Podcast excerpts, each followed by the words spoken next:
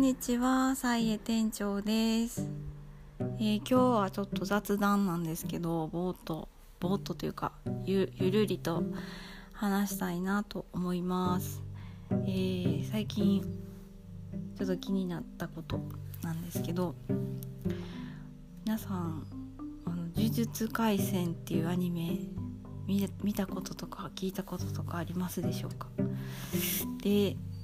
まあ、その呪術廻戦に出てくるね。五条さん。五条先生。まあ五条先生だけじゃないけどみんなする技だけどその五条先生があの領域展開っていうねあの技ををあの出すんですけどまあ基本的には呪いを払うためにやることなんですけどあのそういうなんていうかな。口で説明しようかどうか迷いますけどとにかくこの自分の世界に持っていくっていう感じかな。この世界この空間を支配するというかなんかそういう感じのなんか全く別の世界をここ目の前に作り出すっていうような技を持ってはるんですけどまあなんせめちゃくちゃ強いっていうキャラクターでで私最近古典ラジオを聞いてて空海と最澄の回を聞いてたんですけど、まあ、空海がそのそれを聞いてて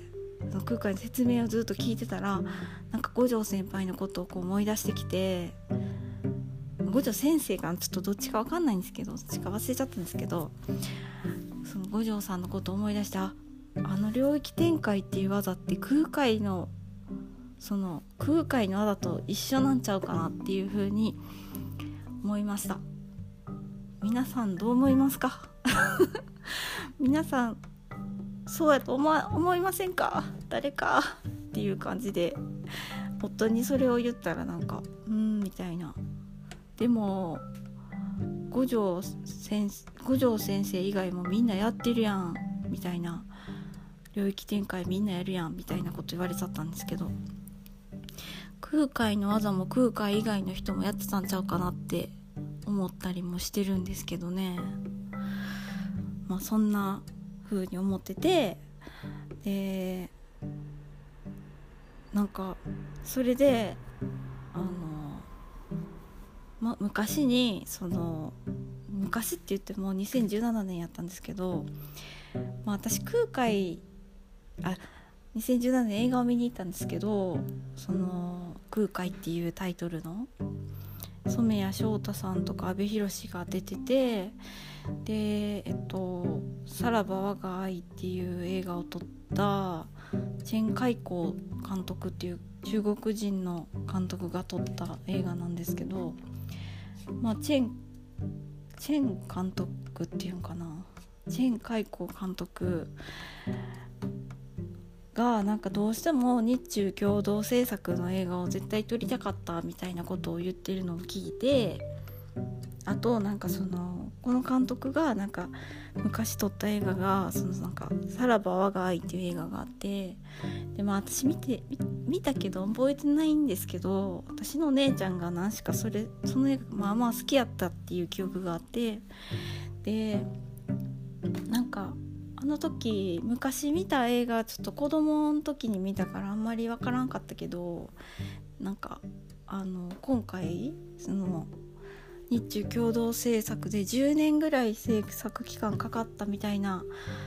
まあ制作って言ってもその撮影期間じゃなくてまあその構想とかからやと思うんですけど全部で10年ぐらいかかりましたって言ってたからなんかすごい超大作なんかななんか歴史映画かなって思って見に行ったら意外と歴史映画じゃなくて 私の評価超低いんですけどまあでもそうよかったら。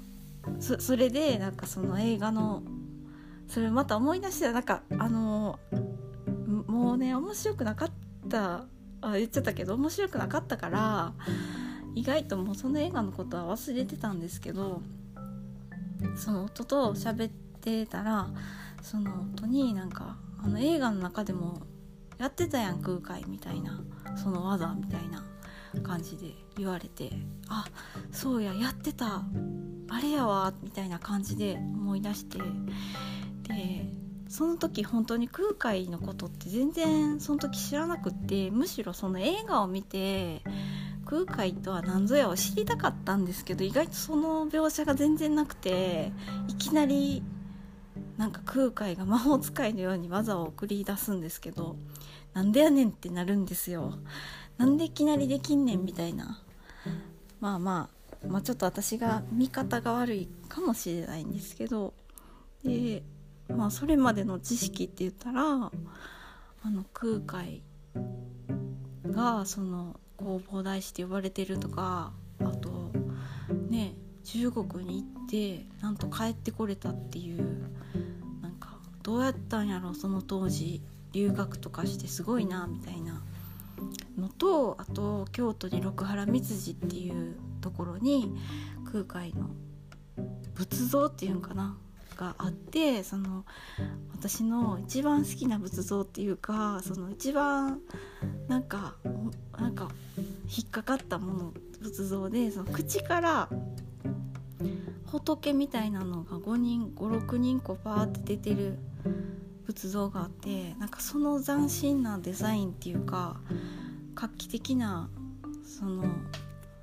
そんなんどうやって思いつくんやろみたいななんか手品みたいな口から旗が出るみたいななんかそんな感じのやつがあってそれが唯一私の中の知ってる空海像だったんですけどでまあまあそれはよくてでそのその映画をねその時は本当にもう唐突すぎてその空海の出した技がなんか嘘やみたいな。そんなんま映画やからってそういうの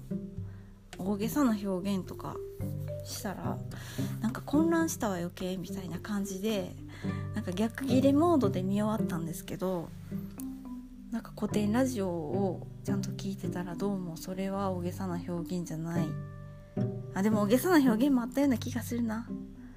でもまあなんかそんな感じでなんかあの空海って何しかそういう世界をこう魔法のように変える技を持っていたらしいですよ。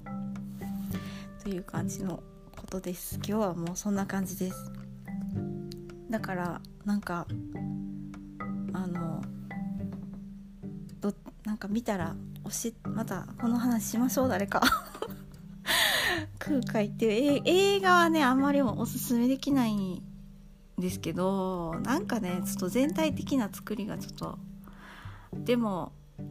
こうそういう私と